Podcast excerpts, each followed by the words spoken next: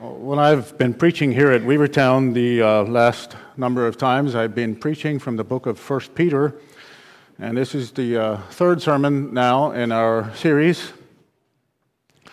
And uh, the last uh, time we ended at uh, verse 5, and I am um, tremendously uh, impressed or inspired as I study and prepare these sermons, um, just realizing the um, amount of theology and the uh, amazing teaching that's packed into these first uh, 12 verses, especially, and we'll discover packed into the rest of the scripture as well. Today, I'm calling the uh, message Rejoicing in Trials. And uh, I'm going to be looking uh, at 1 Peter 1, verses 3 to 9, and maybe especially, uh, uh, should say 3 to 12. I apologize for that uh, typo. Uh, 3 to 12. The, um, yeah, focusing especially middle half of that, but also referencing some of the points that are talked about in the earlier, um, in the earlier text as well. rejoicing in trials. now, there are certain words that when you see them together, you're like, hmm, it doesn't seem as if they fit. And there would be lots of examples of that.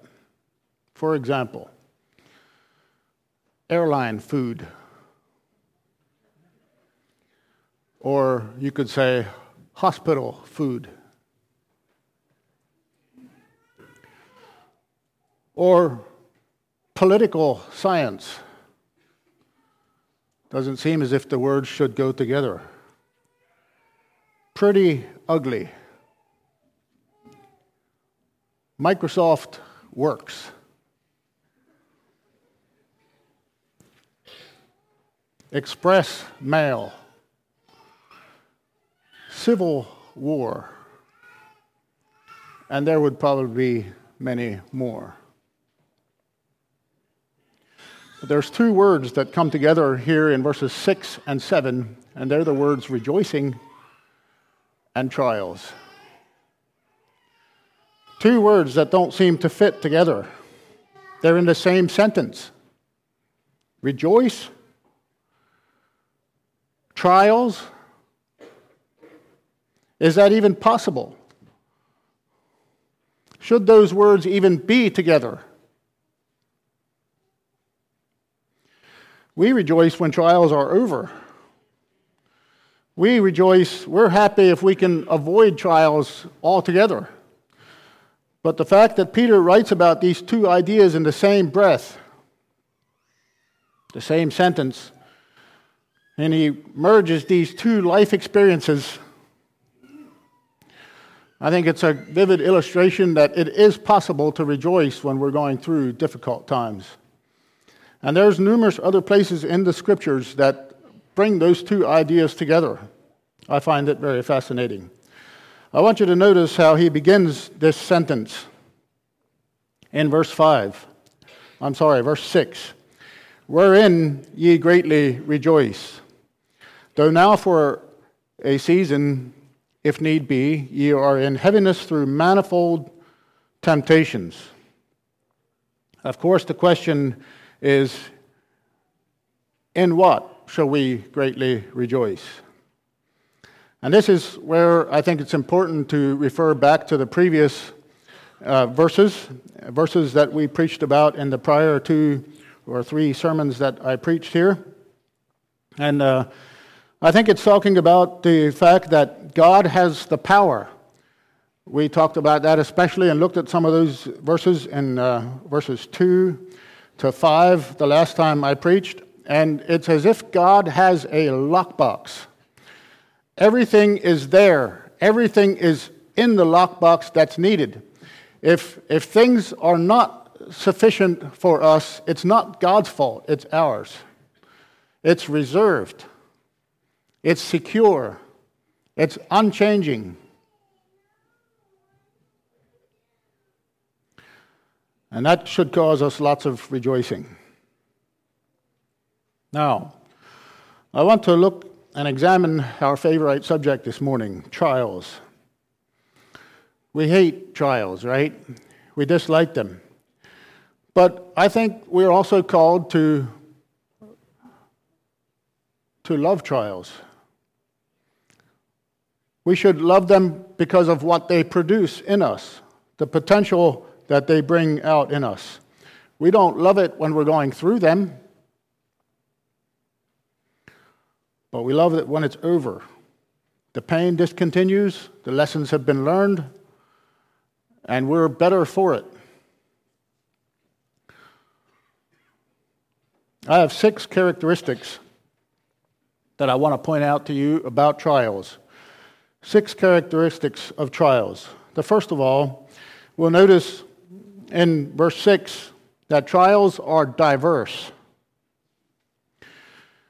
Wherein ye greatly rejoice, Though now for a season, if need be, ye are in heaviness through manifold temptations. Some of the other translations will use the word multiple trials or various trials. These are trials that come in many forms. They're variegated, many colored. The Greek word actually has the idea of a color chart. And um, in our Pantone chart of colors, according to Siri, there are 1,729 colors on the Pantone color chart. And as many colors as there are on that chart is the kinds of suffering that we can have. All kinds of different trials, all kinds of different forms of suffering. We know through our lives that it seems that the trials come from different angles and from different things at different stages in our lives. They come in all shades and colors. Some are small, some are big, some are short, some are long, some very long. But Peter just sums this up by saying manifold or various trials. I think it is especially fascinating to, to me as I studied this. I think it's the only other time that the Greek word that's used for manifold here is also used by Peter in chapter 4. 1 Peter chapter 4, verse 10, it says that as each one has received a gift, that's how we're supposed to minister according to the manifold grace of God. I just think that is especially unique and interesting. There are manifold trials and there's manifold grace. That means that for all of the different shades and colors of trials, there is a color match. God has a color match. Manifold trials and manifold grace. Various trials, various shades of God's grace. Now, if I were to categorize various trials, we would say that there are physical trials, there are mental trials, emotional trials that we go through.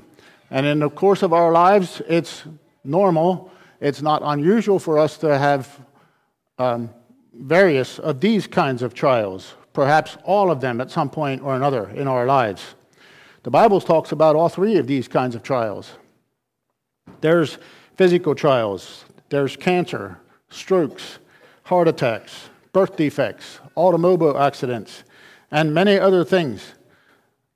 We suffer because we are human, because life has a way of coming at us in that way.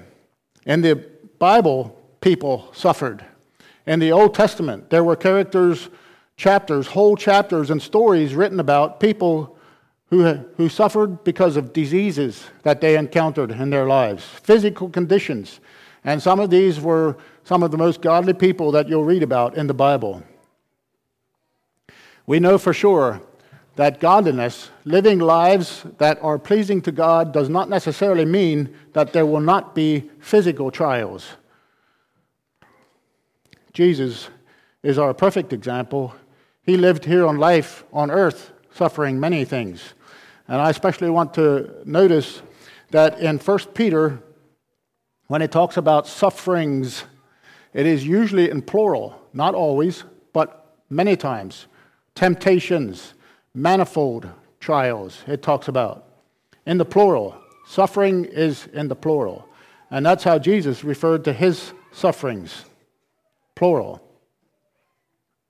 And then there are emotional trials. One of the reasons that we like the book of Psalms so much is because the writers of the book of Psalms wrote it in musical uh, terms, I think, mostly.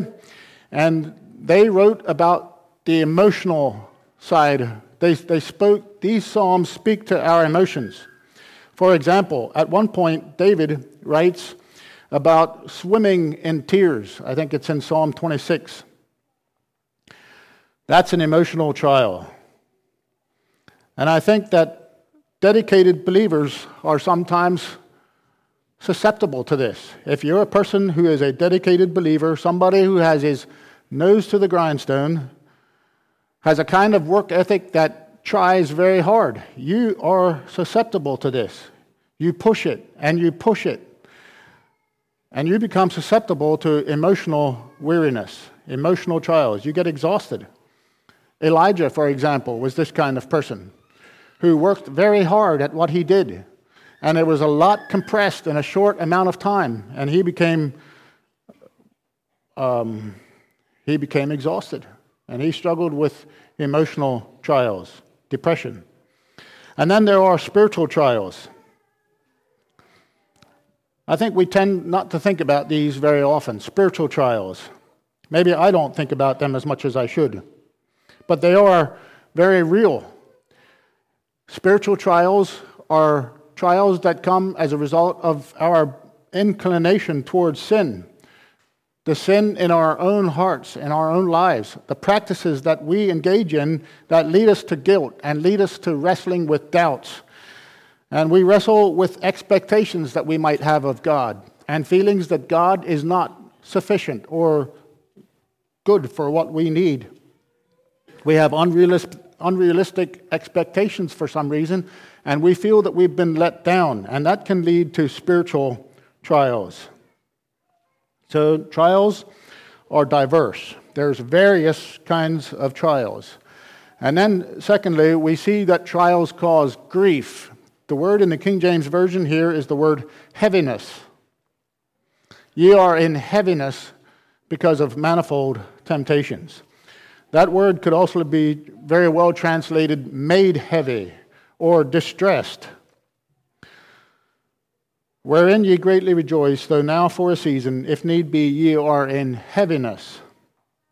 It's like you're walking around life and you're carrying around you and all of the things that go with your life and your situation. And something comes along that lays an additional burden on you.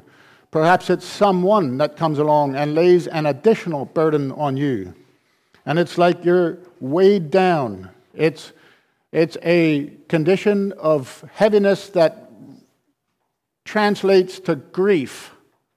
And grief, as we know, is such an amazing thing in our lives. There are so many things that come along with grief, and it is normal. It is a normal and healthy human expression for us to feel grief. Trials cause grief. Here's the third characteristic, and it takes us off guard a bit. Trials can be helpful.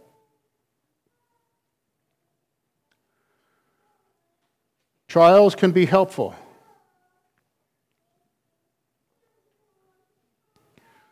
They can be good for us. And right now, I guess I'm sort of sounding like your mom, right?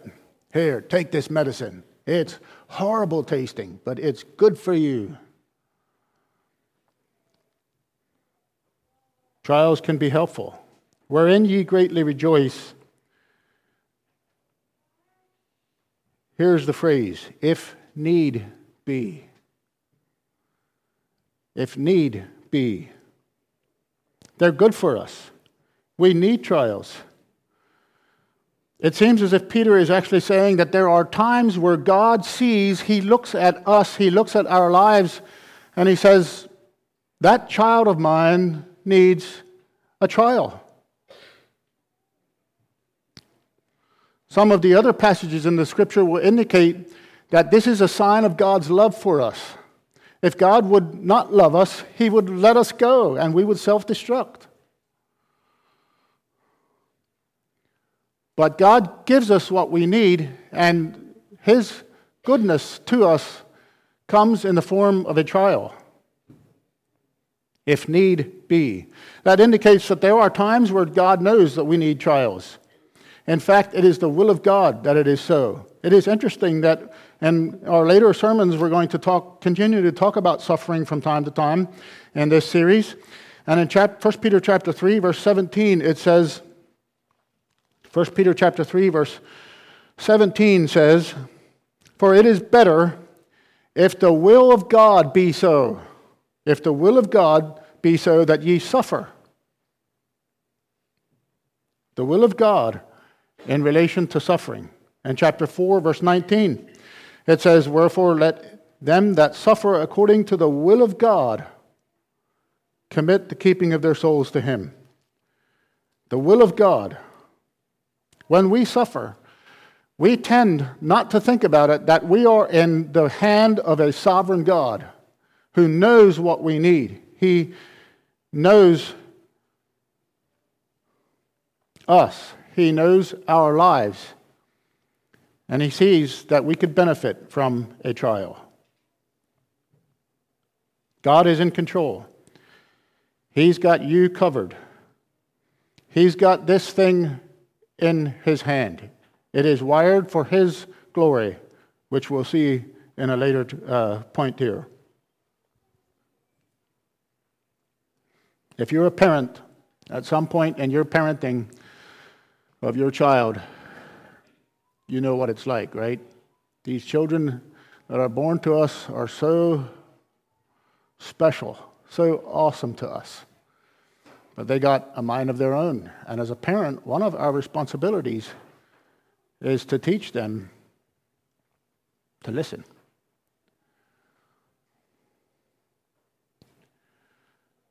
And sometimes, as a parent, if you're a good parent, you're going to take actions that correct the course of that child.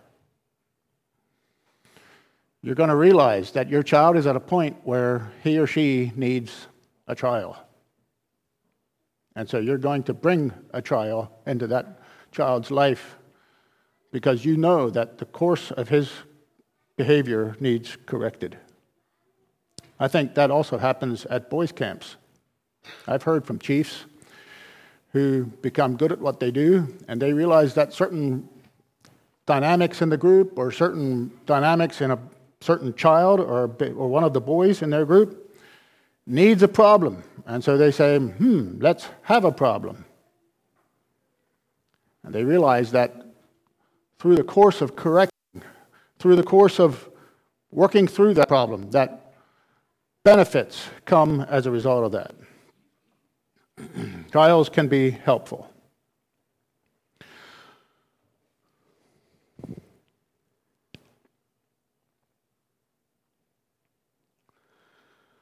they correct us.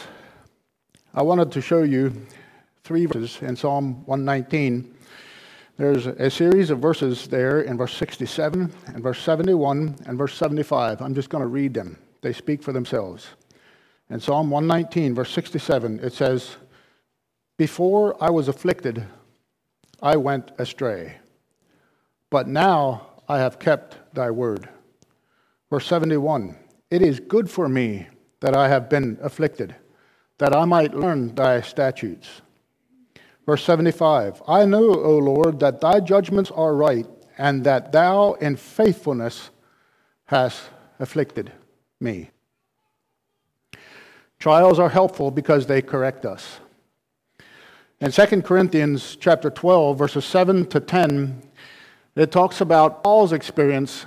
And Paul is a a man, a follower of Jesus Christ, who had at least four encounters with Jesus himself, according to his testimony. And he says that as a result of this, he had the temptation to be exalted above measure, is what the Bible says in that text. And so, as a result of his tendency or his temptation to be exalted above measure, God gave him a thorn in the flesh, and it was there. Sent, Paul realized that it was given in order to keep him humble. Trials help us because they humble us. There's few things that can bring life into better perspective than some sort of trial. They humble us. Thirdly, they strengthen us. Here in the text, it uses the word patience. Patience. And that means endurance. They toughen us. They steel our souls. They steel our lives. They cause us to continue to the end and not give up. How many of us have taken schooling, and as, as a result of our schooling, there are tests? And I had to think about this, even Gordon, your last three years in residency, he, somebody, his superiors, ran him through some incredible hours, 90 some hours a week, I think, where he was craving 20 minute naps. But it's part of the process of steeling his will, steeling his mind to the fact that he's going to do whatever it takes to be a doctor. And today he's passed those tests. He is now Dr. Gordon.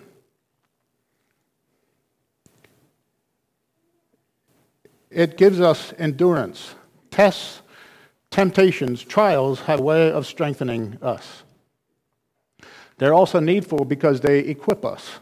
2 Corinthians chapter 1 verse 4 talks about the fact that when we are tested, God comforts us and we in turn are able to comfort those who need a similar kind of comfort.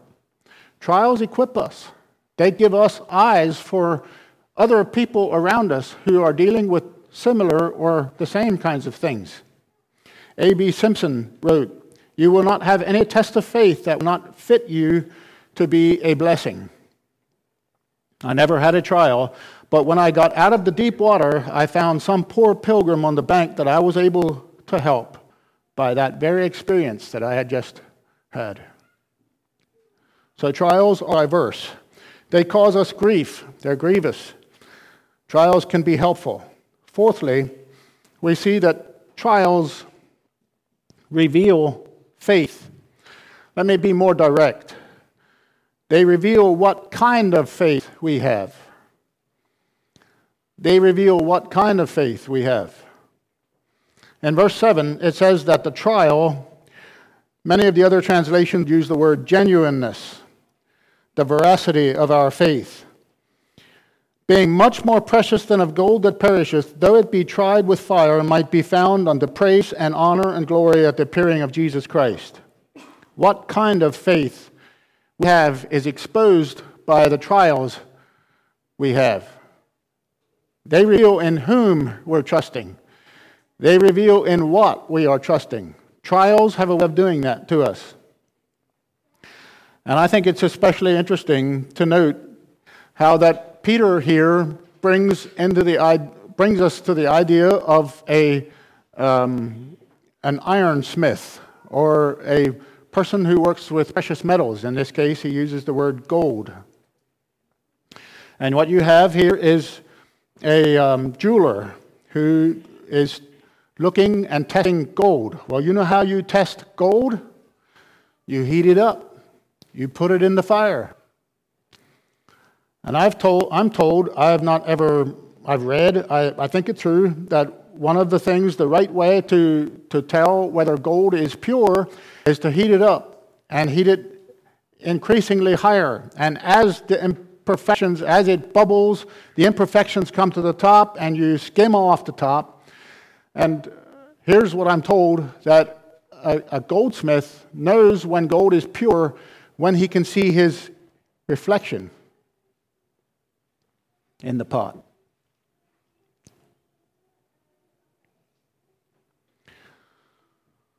You know how you can tell if your faith is real?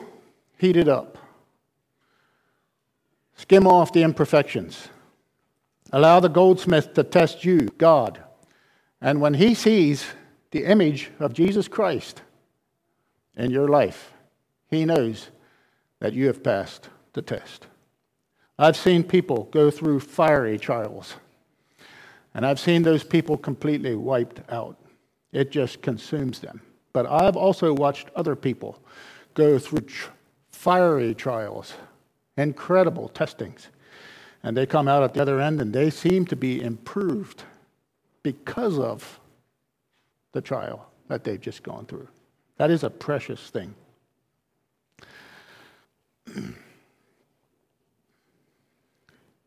Trials reveal faith, the genuineness of our faith. And then trials refine us. Ah, they refine us. I've already sort of referred to that. Your faith, more precious than gold that perisheth. He's making a clear analogy. Gold, one of the most precious metals that can be. But our faith, our faith in God, the veracity of our faith is much more precious, he says, much more valuable than gold. And here's the end game, he says, that it might be found to the praise and honor and glory of Jesus Christ when he comes. According to verse 7.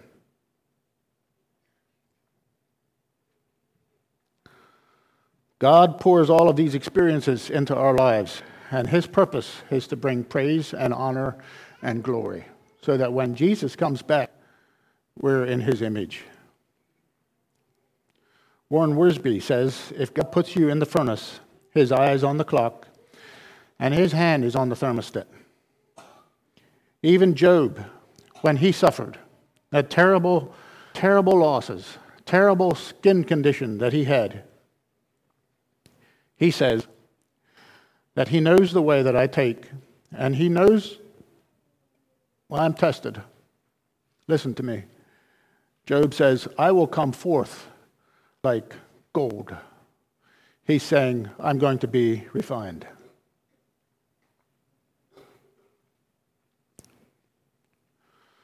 And when God looks into our lives and sees the reflection of Jesus Christ,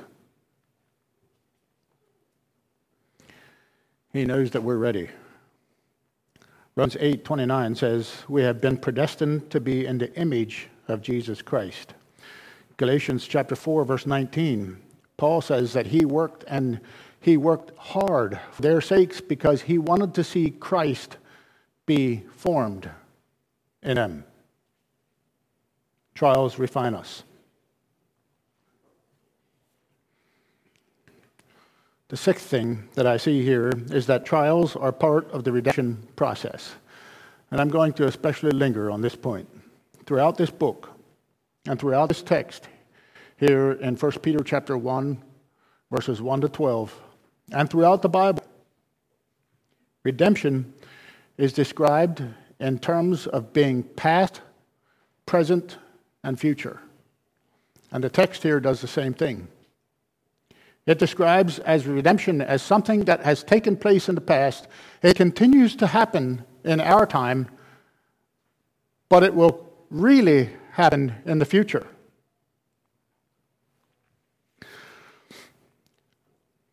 I'm not going to take the time, but there are nu- numerous words that come up in passage here that are references to time. I want you to notice them. Look at them sometime on your own. References to time in the passage here. I want to dip into the one word in verse 8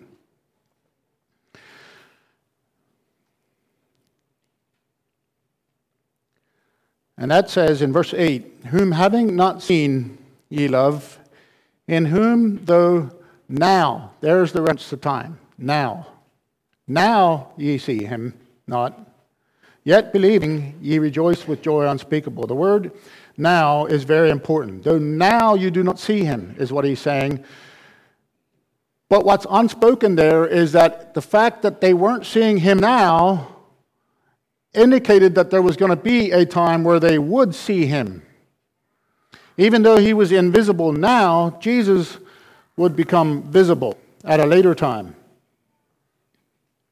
1 John chapter 3.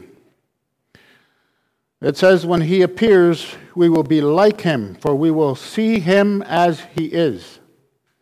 That was also the great hope of Job. I've referred to him earlier. In spite of all his losses of his things, the curses of his wife, the skin condition that completely tormented him.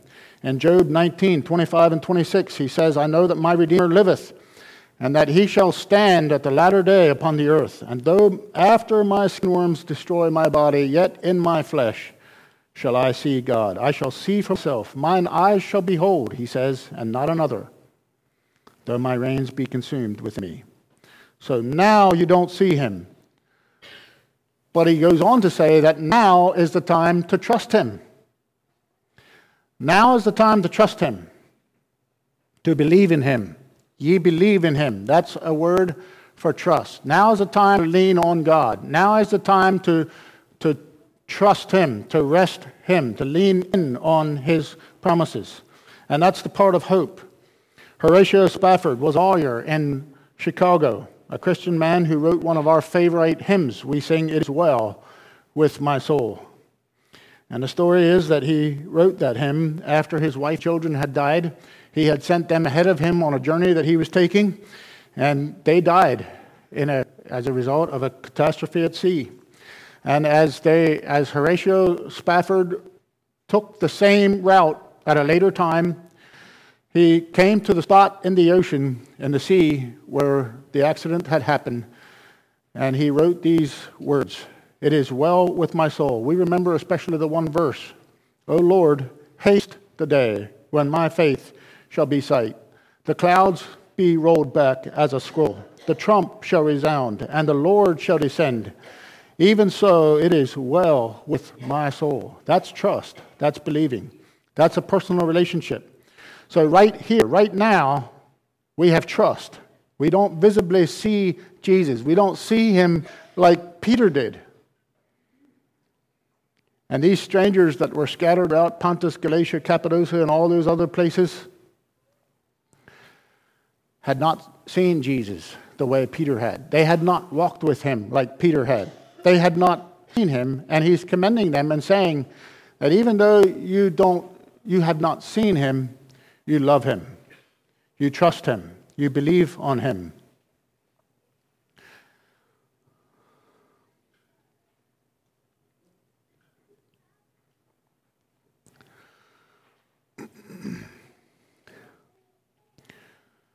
Trials are part of the redemption process.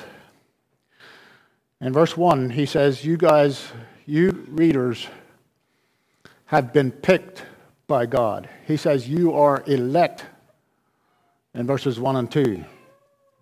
In verse 3, he says, You have a living hope.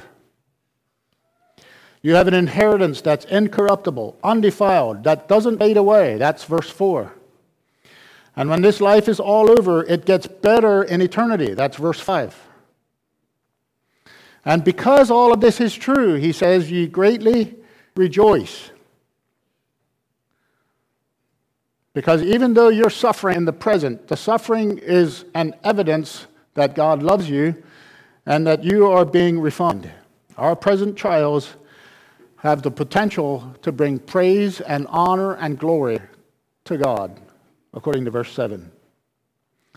And now in verse 8, he uses this term, and I hope it burns its way into my soul, into our souls. You rejoice with joy unspeakable, inexpressible. What does that mean?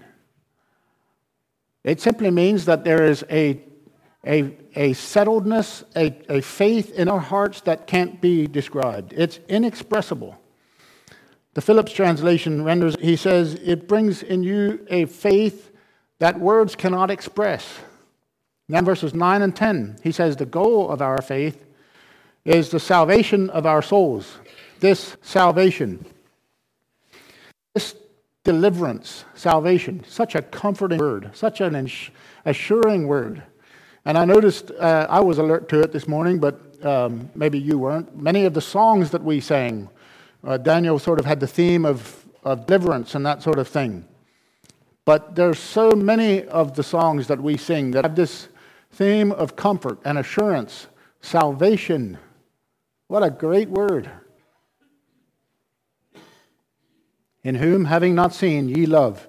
In whom, though now ye see him not, yet believing, you rejoice with joy unspeakable and full of glory, receiving the end or the goal of your faith, verse 9, and that is the salvation of your souls. That hasn't happened yet. That's still happening in the future. The redemption that we're waiting for is the, the time when our souls will be redeemed. The salvation of your souls. There's a part where it has happened, for sure. There's a part where it will continue to happen. But we won't see the, the full extent of it until we get to heaven. I'm thinking of verses 10 and 11 now. There is a series here which is just so fascinating to me. And I was debating just making a whole sermon out of these several verses here, but I've decided to, to kind of skim through them here.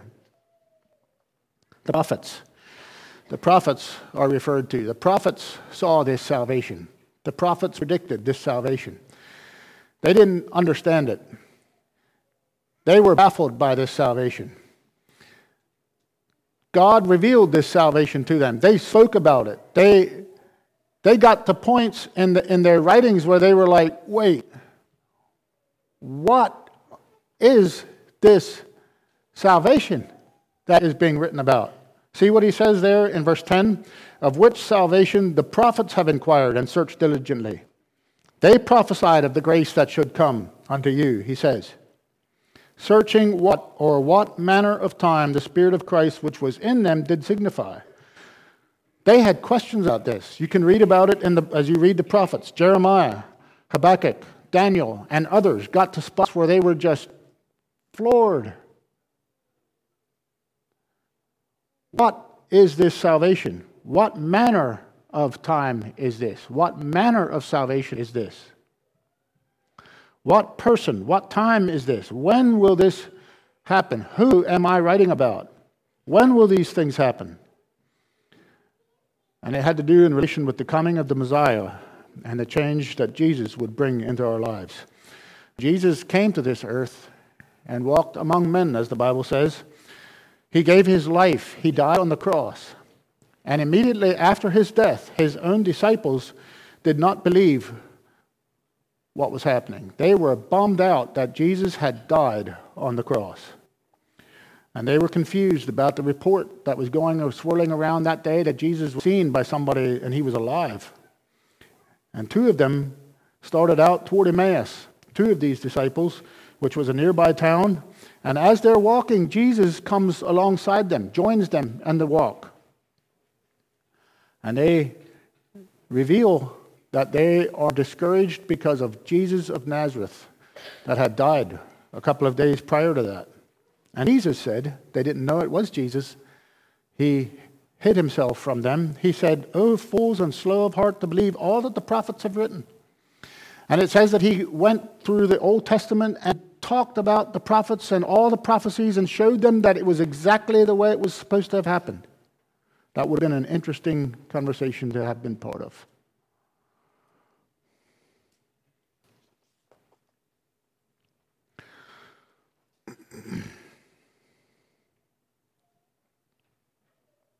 What Peter is saying is that this salvation plan is not something that is surprising to God.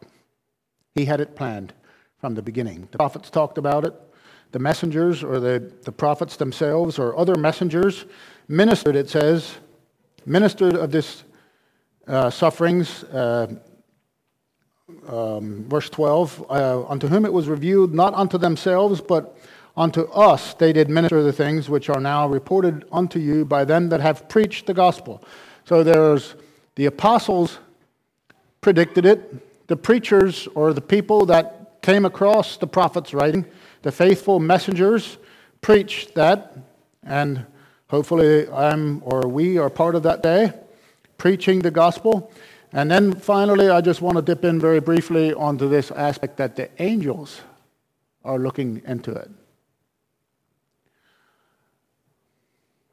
The angels ponder this salvation. Look at the last part of verse 12. Unto whom it is revealed that not unto themselves, that's talking about the prophets yet, but unto us they did minister the things which are now reported unto you by them that have preached the gospel unto you. That's interim people. And I also, yeah, I just think it's really neat to see the role of the Holy Spirit in this, in this passage. The Holy Spirit sent down from, from heaven. And here is what he says which things the angels desire to look into. He's still talking about salvation. He's still talking about this redemption. And this word desire is a very strong word. It has the idea of the angels really, really, really, really wanting to understand this salvation. They really, really, really want to see this salvation. They really, really, really desire this salvation. It's as if they're standing at the railing of heaven on their tiptoes, looking at this salvation, looking down to earth and seeing this salvation, this redemption take place on earth.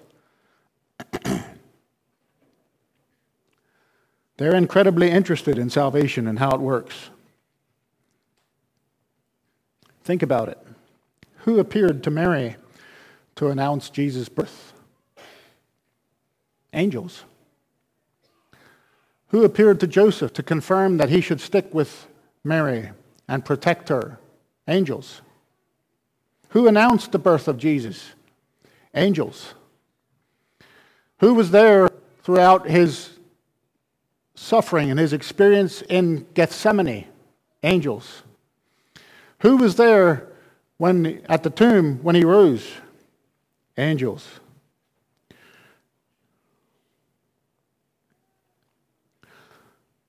Who was present when Jesus ascended to heaven? Again, angels. They're interested in the plan of God. They, they're interested. They're pondering this salvation, this redemption that God is bringing for all mankind. The angels watched as God gave his best, his only son, sent him to earth to live like a man among us. They're fascinated when people change as a result of an encounter with Jesus. The angels are fascinated when a drug addict becomes a pastor. They are fascinated when a criminal becomes a missionary. They are fascinated when an atheist becomes a born again child of God. They ponder it. They marvel as a result of that. They rejoice over it. The Bible tells us in Luke 15 there is rejoicing among the angels when a person becomes repentant.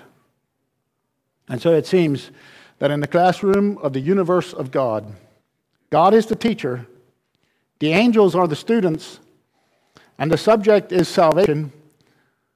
And the illustration that God uses is his believers, the church. And the angels are looking down and they're saying, Man, that's incredible. That's marvelous. They ponder it.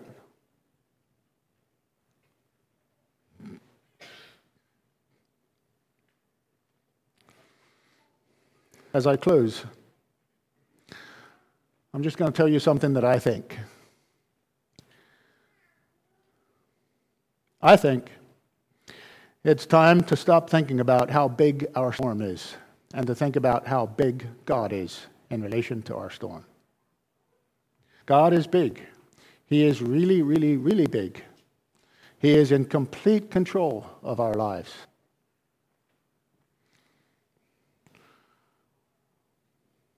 The trial that I'm in is big, it's grievous. But when I stop and think about it, I'm glad because I know that He's refining me. I know that He's correcting me. I know that He's strengthening me. I know that He's equipping me to be of help to someone else. And I know that my faithfulness in the trial that I'm in shows the great plan of redemption to the world around us so that someday Jesus could be honored and praised and glorified. if you're able to kneel for prayer, I invite you to do that.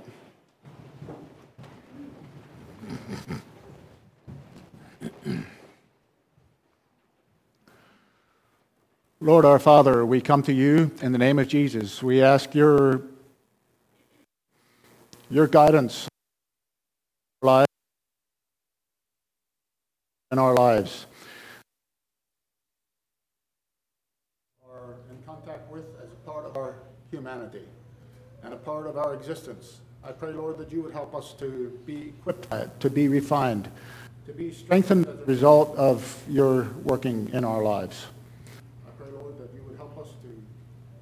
You, to be faithful to you in this coming days and the time and space that you have given to us and this particular spot that we're um, in at this particular time. Again, we ask your guidance for your protection and blessing. We pray through Christ. Amen.